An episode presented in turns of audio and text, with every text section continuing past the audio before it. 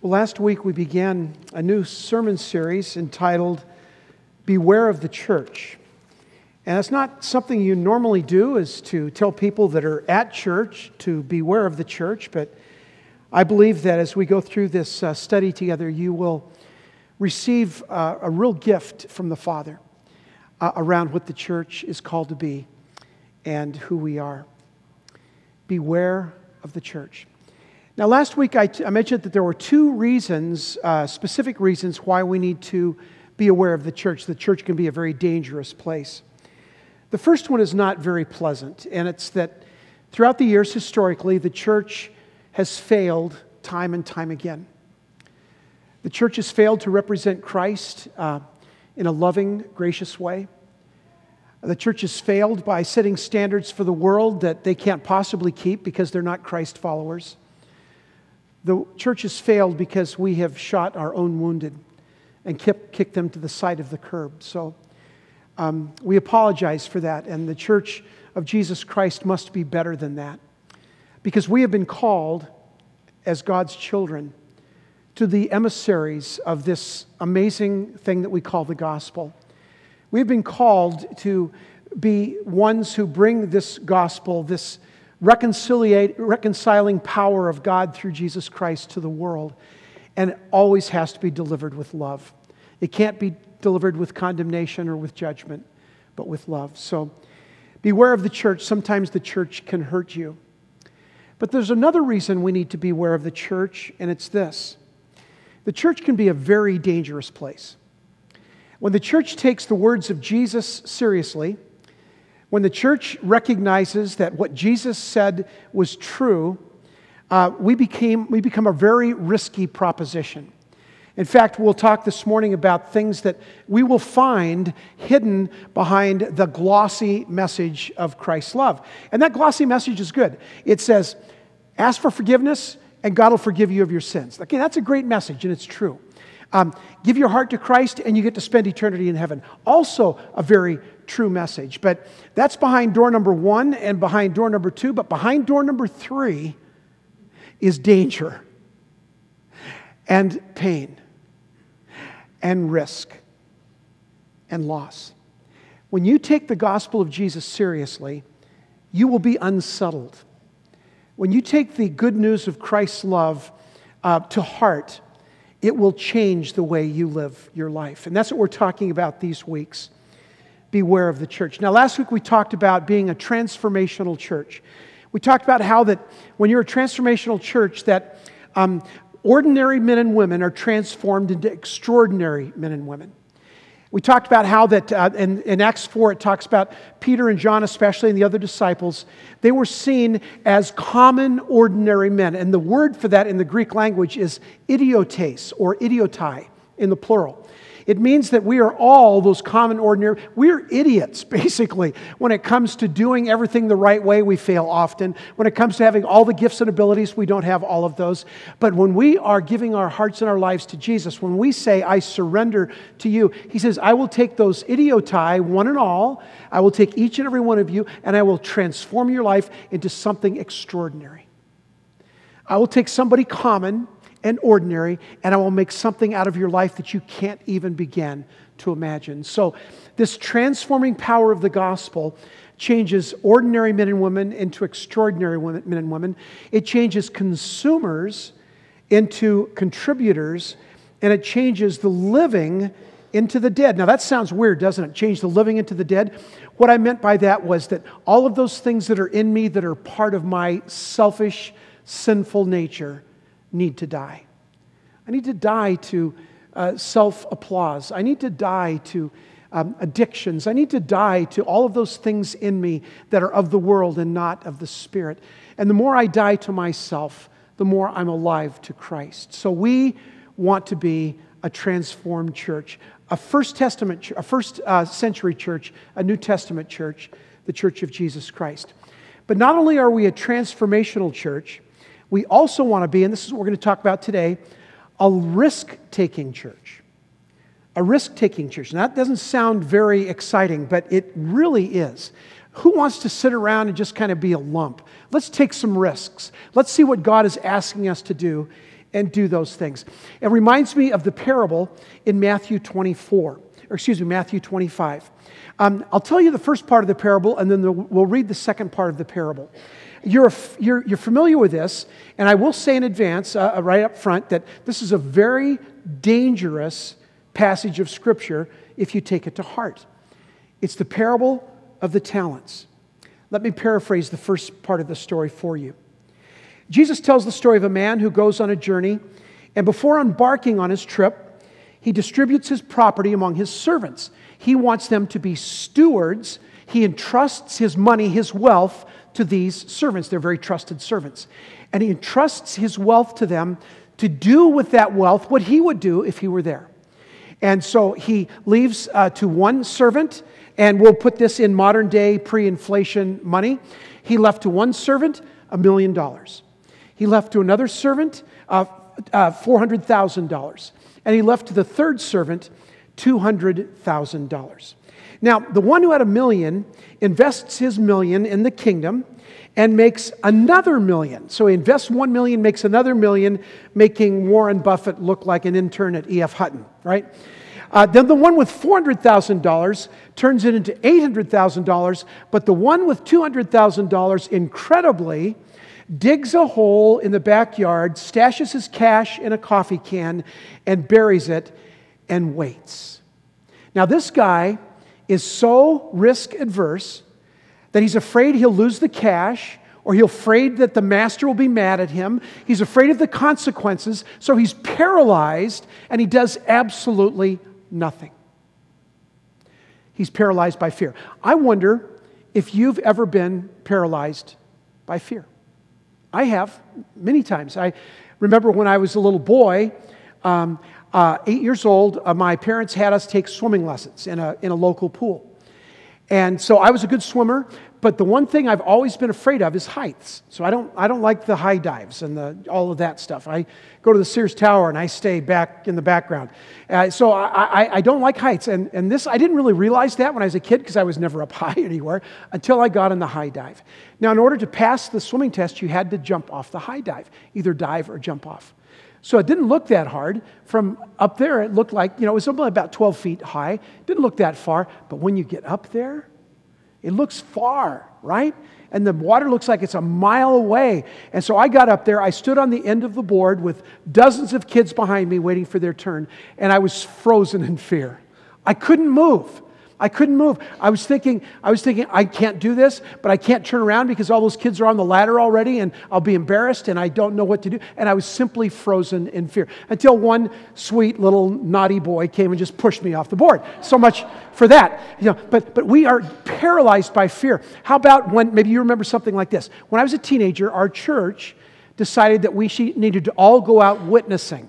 Okay, what that meant was knocking on doors and then trying to tell the people uh, in, in their homes that they were going to die and go to hell if they didn't repent. That was the way we approached it. It was really sweet. And, uh, and th- by the way, it never works, right? But I was so fearful of that. I was a very shy kid anyway.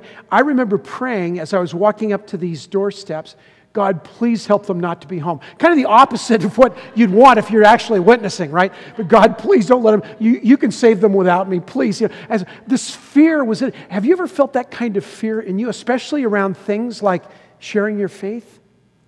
Well, this guy in Matthew twenty-five was completely terrified. He opted not to opt. He chose not to choose. He simply does nothing. The master returns, and then look at what happens, picking it up at verse twenty-six of Matthew twenty-five.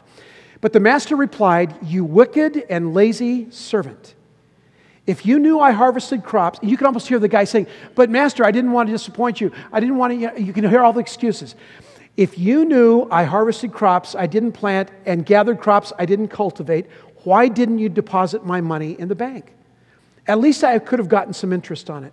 Then he ordered, "Take away the money from this servant and give it to the one with ten bags of silver." That's the millionaire. Now he's got two million, right? Uh, "to those who use what they are given, even more will be given, and they will have an abundance. But for those who do nothing, even with what little they have, will be taken away. Now throw this useless servant into outer darkness where there will be weeping and gnashing of teeth." That's one of those passages when you read it, you go, ouch. Wow, what was God trying to say? Why was God so mad? You know, why was he this such an issue for him? Well, the issue for him was a lot of things. I mean, part of it is, you understand the context, is that God has given us these gifts and abilities. He doesn't want us to bury them in the backyard. He wants to use, use them for the kingdom, so the kingdom can multiply, right? Planting seeds, harvesting, all of that. But there's another part of this story that I think sometimes we miss, and it's this. This guy was just afraid to risk. He wanted to play it safe. He was unwilling to do anything that would maybe cause a problem or be an issue. He didn't want to take a risk, so he played it safe. He didn't want to take responsibility if something went wrong. So not only is this a parable about warning to individuals about using their gifts and abilities, but to churches. Jesus was speaking, remember, to traditional religious leaders. The religious establishment in Jesus' day, all of them were afraid to take a risk about anything. They just sat, and they sat on the traditions of five hundred years ago, one thousand years ago. We'll just do what we need to do. It's like the rules of a safe church are posted on the wall. Now, you won't see this on our, our church walls, but you'll see them on some church walls, something like this. Qualities of a safe church. Number one, strive to keep the members happy. Okay, that's never our goal. If you're happy, you're happy because you're in the Lord. You know, you're not happy because we're making you happy. Strive to keep the, me- the members happy, which means you guard what you have. You be very careful. Guard what you have. Number two, avoid controversial issues. Don't talk about anything where anyone will get upset. Don't upset the, the apple cart. Number three, guard the status quo. Play it safe. Don't move the piano. Don't change the carpet. You know, play it safe. Jesus said to those who play it safe, and he uses very strong language, "You wicked, lazy servant." Don't be so risk-averse that you don't do anything. The Church of Jesus Christ for seventeen hundred years, since about the third, fourth century, for seventeen years, has been risk-averse. Oh, they'll risk doing things for themselves, gaining wealth for themselves, or making their lives important, self-important. But risking for other people, risking for the lost, risking for the brokenhearted, risking for the people that are different from us, risking for those who have different religions or different sexual orientations, or anything, risking for those people. We're supposed to risk our love and our time with them. And Jesus says very clearly, very openly, absolutely yes, do not be risk adverse. So there's a huge risk involved in being this kind of first century New Testament church. Not only are we transformational, but we are a risk-taking church. Let me tell you what that risk-taking looks like. First of all, and this is going to really bless you when I say this, the first thing that it does is this. It brings you pain. Aren't you glad you came to church today? It was really exciting, you know. It, it brings you pain. Now, now listen to what uh, this gospel says in John chapter fifteen. This is great. Verses eighteen and nineteen. "If the world hates you, remember that it hated me first," Jesus said. Okay, the world's going to hate you, right? But it hated me first. You're not alone in this. Jesus goes on, "The world would love you as one of its own if you belonged to it. If you acted and behaved like the world, if you did everything like the world, the world will love you. They'll embrace you. But you are no longer part of the world.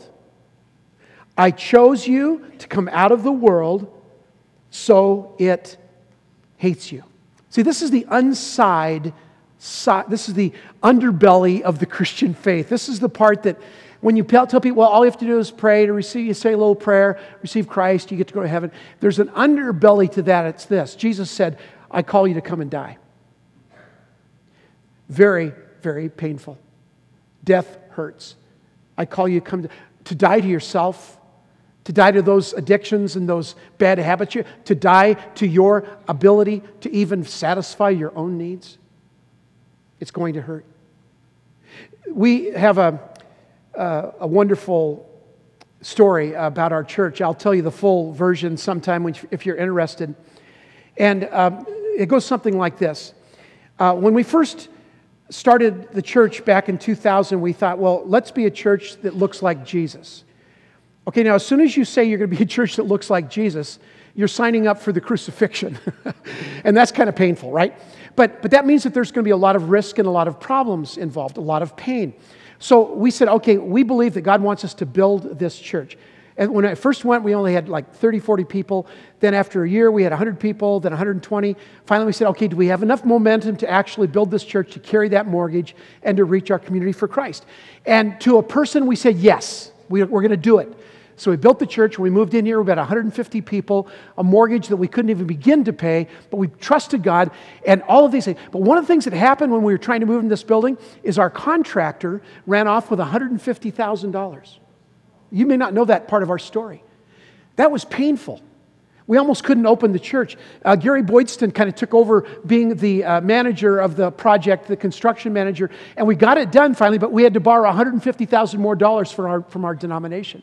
It was very painful. God wanted us to be in this building to reach our community for Christ. The enemy did not want us to be, and we were constantly fighting this battle. Did you know that there are Christians all over the world who are being persecuted? Now, that's a money thing, right? And that's kind of a pain in the neck thing. But how about Christians all over the world who are being martyred daily?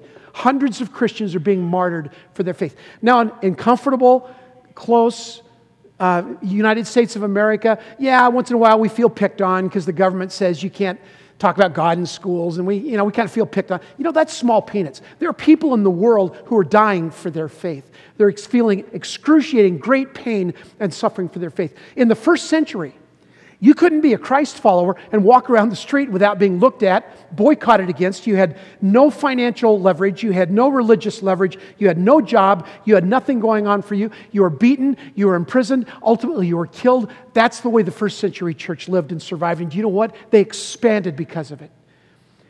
If you sign up for this kind of Christ, uh, if you sign up for this kind of religion, if you sign up for this kind of faith, you're signing up for pain because we're floating upstream. The world is going this way, we're going this way, and sometimes it's very, sometimes you run into the one of those salmon and hit you right on the nose. It's painful. I remember there was a, a church that uh, a church that I served in Minnesota, and I remember that um, uh, I was talking to the deacons about wanting to uh, go to, there's a new apartment complex being built across the street from the church. This is in suburban Saint Paul. And um, And I said, I'd like to all of us to go as deacons, and we'll get some other people to go over there with some cookies or a, a loaf of bread with a brochure about the church and say, hey, we want to invite you to our church.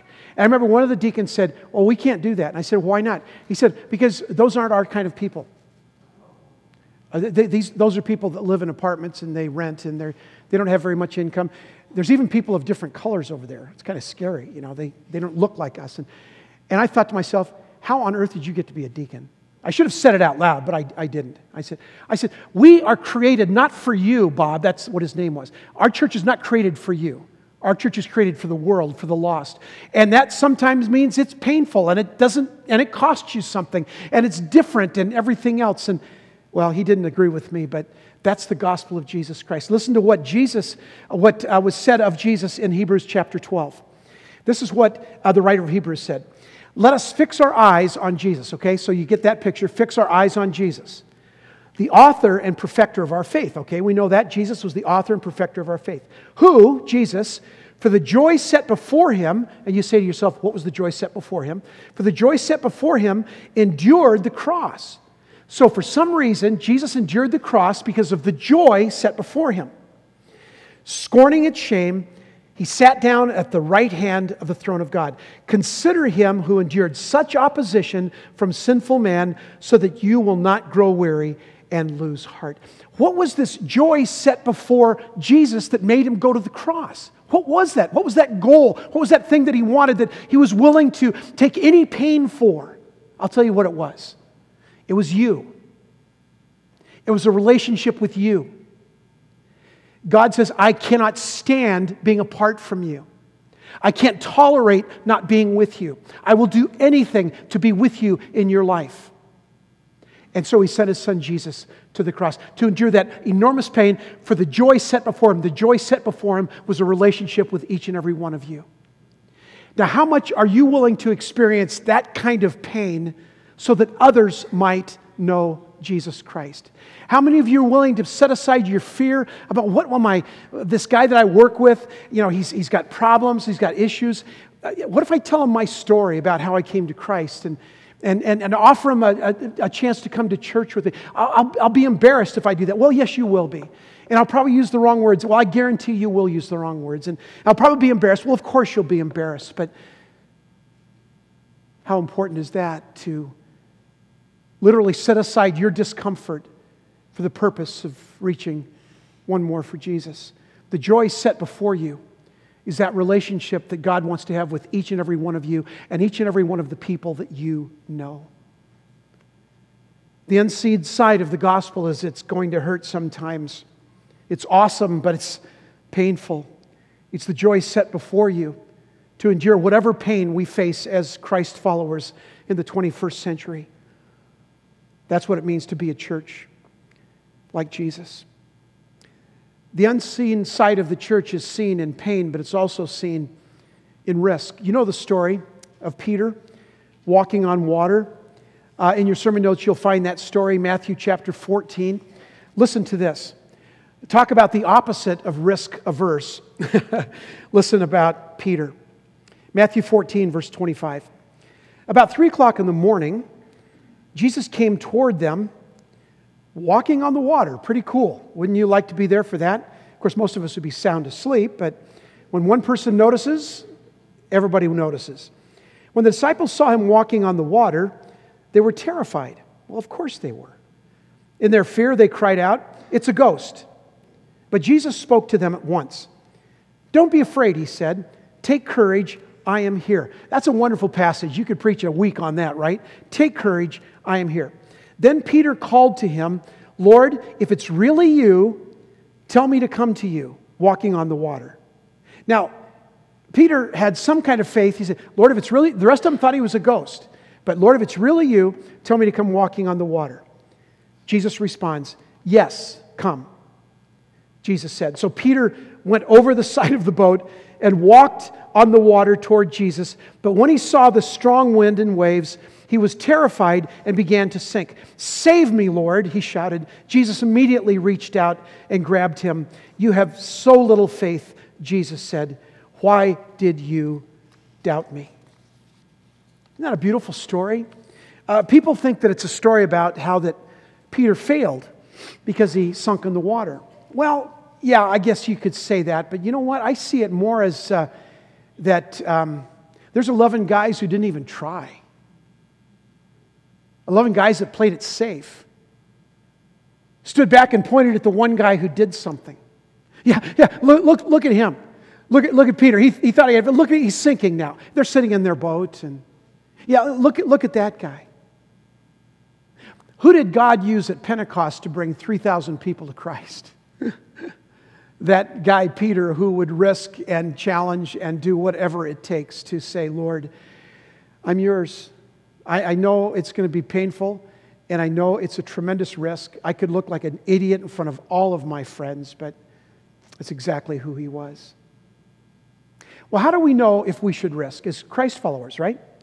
As a church, how do we know if we should risk? Well, risk is always tied to a possible return. Okay, now, I'm a former addictive gambler, so you need to listen. I know my, I know this stuff. Okay, risk is tied, and I wasn't very good at it either, by the way. Risk is tied to a possible return. Let me give you an example. If there's a burning house and it's just about completely engulfed in flames, would you rush back in there to save a cat? The answer is no. For those of you that think the answer is yes, no, the answer is no. But if there was a burning house and it was completely engulfed in flames and there was a child in there, I don't know about you, I, I hope that I would have the courage to rush in there and try to save the child. Why? Because the risk is worth the return. So the Super Bowl's coming up in a couple of weeks. If you have one hundred dollars to spend, and I don't uh, don't recommend this, one hundred dollars to bet on the Super Bowl, here's your odds. You have a fifty-fifty chance. If you get put down a one hundred dollar bill, you have a fifty-fifty chance of either winning one hundred ten dollars or nothing. I wonder if you would take that bet. Uh, if you say yes, you need to go to Gamblers Anonymous because you're terrible at this. You would fail at this terribly. The return helps to ma- determine the risk. So what do we as a church, what do we have to risk? If I believe that what we do here, I, I was talking to uh, a niece who doesn't believe in God. That's her position right now. And I said to her, I said, Krista, do you realize, I said, I know you love me and you respect me, but do you realize that I risked my entire life for this stuff? I threw away an engineering career. I threw away everything that I thought was really important to me for this pursuing this gospel thing with people. Do you realize that I, she said, I, I realize that. She said, I respect. Well, I said, how can you respect somebody that gives their life away to something that doesn't exist? What a foolish thing that would be. When I was a teenager, um, eight, I was eighteen years old. I was a freshman in college. Uh, my grandfather, who I loved with all my heart, my uh, maternal grandfather, he was a carpenter, a cabinet maker, wonderful, skilled man, but he was the only one in our extended family that wasn't a believer. He just didn't bli- uh, believe in that blankety blank, and he didn't all that, but I loved him. He was just such a wonderful man otherwise, and I remember when he got sick, he got Parkinson's, uh, he was sixty-nine years old, he was in the hospital, it was obvious that he wasn't going to live very long, and here's the conversation I had with myself. Dwayne, your grandfather that you love with all your heart, if he dies without Christ, he will spend eternity apart from God. We call that hell. He will spend eternity apart from God. Now, how much courage do you need to go in there and tell your grandpa about Jesus? May not do any good, but how much courage do you need? It's because I was a shy kid. I was embarrassed because I, I, I, I respected Grandpa for his life, but he'd already told me a thousand times no to going to church, and I thought he would think I was stupid and foolish young boy, and why are you wasting your time with that? And I wouldn't know the verses right, and I would quote them wrong, and I went in there anyway, and I said, Grandpa, let me tell you about Jesus. And I told him in a very uncomplicated, very inefficient, very unorganized way, and my grandpa that day gave his heart to Jesus. Now, from that day forward, I've been absolutely committed to this proposition. I don't care what it's going to risk. I don't care how embarrassed I'm going to be. I don't care who anybody cares who they think I am or are not. I'm going to do everything in my power to reach one more for Christ. Whether it's somebody in my congregation or the next person I see out there, I will do everything in my power to reach one more for Christ. The risk is worth the return. I asked many of you, I asked all of you to invite, pray about and invite somebody to Christmas Eve. And many of you took me up on that. Our church was packed. And, and many of you brought people, friends, neighbors, relatives, enemies. Uh, you brought people. And, and, and here's the deal. You partnershiped with God that night. To, if not, if they didn't respond by receiving Christ, they heard the gospel, at least that. You know that. You partnered with God to do that great miracle. Dozens of people that, that night at those two services gave their hearts to Christ. Dozens of people, people that you brought here, people that you invited here, people that you said, you know what, my neighbor's going to think I'm a goofball, they're going to think I'm a religious fanatic or a nut, but I'm going to do it anyway. I'm going to invite them to church. I'm going to invite them for dinner. I'm going to do something somehow, some way, so that they will hear the gospel of Jesus Christ. It's a risk, and it's worth it. It's worth it. Say it, it's worth it. It is worth it.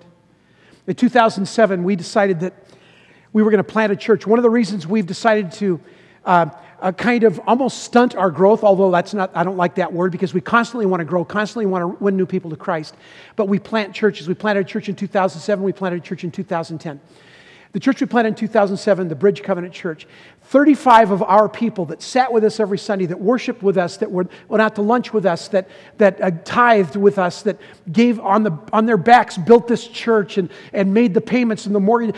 You know, thirty-five people that were like that went over to the Bridge. It was a great sacrifice for them. It was a great sacrifice for us. Why on earth did we do that? Because the risk is worth the reward. The return is that many people at the Bridge in Gilbert have come to know Jesus Christ. The risk is worth the reward. I go to Midwinter, and uh, every Midwinter, me and my friends and other guys, uh, past, all pastors, we talk and we swap stories. And And there always gets around to, well, what has worked in your church and what has not worked? And of course, I've always got stories of both. And one guy said to me a couple of years ago, he said, it seems like everything you guys do there at Hope works. I said, are you kidding? I mean, here's, here's our mantra. If you haven't heard it, you need to hear it today. Here's our mantra. Risk, fail, learn, adjust. That's what we do. Risk, fail, learn, adjust. I could give you a long list of things that we've tried to reach our community that have failed miserably, but some things we have done have hit the spot. We started five years ago, Easter in Tumbleweed Park. We reach more people for the kingdom in that one one-hour service. Last year, one thousand people over there, two thousand for the Easter egg hunt. We reached more people in that because we risk our money, we risk our day, because all of us are serving that day, right? We risk everything to reach one more person for Jesus Christ. Risk, fail, learn, adjust. As long as there's one person that's outside of Jesus, as long as there's one person that lives in Chandler that doesn't go to church. And by the way, eighty percent of people in Chandler do not go to church. We're not afraid of Cornerstone or Chandler Christian. God bless them for those churches. God bless all the churches. We need more churches. We need churches everywhere because we're still not reaching eighty percent of the people in Chandler. We need more people doing the work of the gospel. And if it takes risk and failure and learning and adjusting, that's exactly and precisely what we'll do. The unseen side of a dangerous church is pain and risk. And the last thing is this, it's loss. And you might say, hallelujah. Well, actually, no, you don't feel like saying hallelujah to that. Pain, risk, loss. Matthew chapter sixteen, verses twenty-four and twenty-five. Then Jesus said to his disciples, if any of you wants to be my follower, you must turn from your selfish ways, take up your cross and follow me. If you try to hang on to your life, you will lose it. But if you give up your life for my sake, you will save it. The traditional church historically, and there's a lot of churches in our world today that are like this, hold on tight to their tradition, their doctrine, their theology. All of those can be very good things. But we have to let loose sometimes of those things and say, what am I going to do? What loss am I going to feel or experience to reach one more for Jesus Christ? What am I going to sacrifice? Here's my definition of sacrifice. And it's just my made-up definition. You can believe it or not. Here's what I believe sacrifice is in the context of the church. Sacrifice is giving up something that you love for something that you love even more. It's giving up your money that you love. Don't, don't get me wrong, we all do. I mean, I know that's a sin, but we all do. Giving up your money that you love for something you love even more to make a difference in the kingdom for the gospel of Jesus Christ. Sacrifice is giving up your time when you could be doing something for yourself to serve on a Be the Church Day. We have one coming up in February, where we go out and we're just the church in the community for a day on a Saturday. And we take uh, one hundred, two hundred, however many people show up, and we go out there and we just infect the community with the love of Jesus Christ. You, you could do a lot of other things on that day, but you are sacrificing and you are making that, so that this loss for me of this day is a gain. Giving up something we love for something we love even more. Some of you grew up with hymns like I did. You say, well, how, how come we don't sing hymns? Well, we've talked about this a thousand times. You, you know the answer to that. We do sing some hymns, not a lot, but we do music that will best attract and be connective to people that are unchurched. And that's upbeat, contemporary music. The reason we do it is not because I prefer it or Ryan prefers it. We do it because we'll do anything to reach one more for Christ. Anything. Okay. Plant a new church. Great cost to us, financially, in terms of our people, but we give up something we love for something we love even more. Luke five eleven says, so they pulled their boats up on shore, left everything, and followed him. Now, the ultimate sacrifice, of course, was Jesus Christ. He sacrificed his glory, his state of perfection in heaven, the joy of being with the Trinity for all eternity. Why? Why did Jesus for the joy set before him, come to this planet to die for you and for me. Why did he do that? Because he cannot tolerate not being with you as his son or his daughter. He cannot stand not being around you and involved in you and gracing you and loving you. He will do anything for that sacrifice. As a church, here's my commitment. As a church, I don't want to be a church that does anything less than experiencing that kind of pain, that kind of risk, that kind of loss, whatever it takes, whatever it takes to reach one more for Christ. Would you bow your heads with me, please? Father, you hear this uh, in our hearts this morning. These aren't just words. Uh, these, this is the, the conviction of who we are as a church body. Uh, we are, we exist for the purpose of taking the gospel to the world. And Father, where we failed, and we've failed miserably at times as individuals and as a church, forgive us. But Father, would you help us to be so excited about the gospel, about the opportunity of partnering with you to reach one more for Christ, that we will do anything, whether it takes pain or risk or loss, we will do anything to reach one more for Christ. Lord, I want that in my personal life. I want that in my church. I don't want to be a church that's comfortable or safe, God forbid. I want to be a church that's constantly pushing out, constantly reaching out, constantly finding ways to reach one more for Christ. Lord, that's our heart. And I pray, Lord, that you would help each of us to grasp this truth. I pray that this word, as we've looked at the gospel today through Matthew and John, that as we grasp this truth, that this truth would grasp us and never let us go. Never let us go. Thank you, Father, for this great congregation, for these amazing people, that every week, Lord, we ask them to do something enormous. We ask them, we ask them to take a great step of faith. We ask them to give over and above. We ask them, and every week, Lord, they are your servants, and they say, Lord, here am I, send me. Lord, may be that the truth for each and every one of us today and for us as a church, for we pray these things in Jesus' precious name. Amen.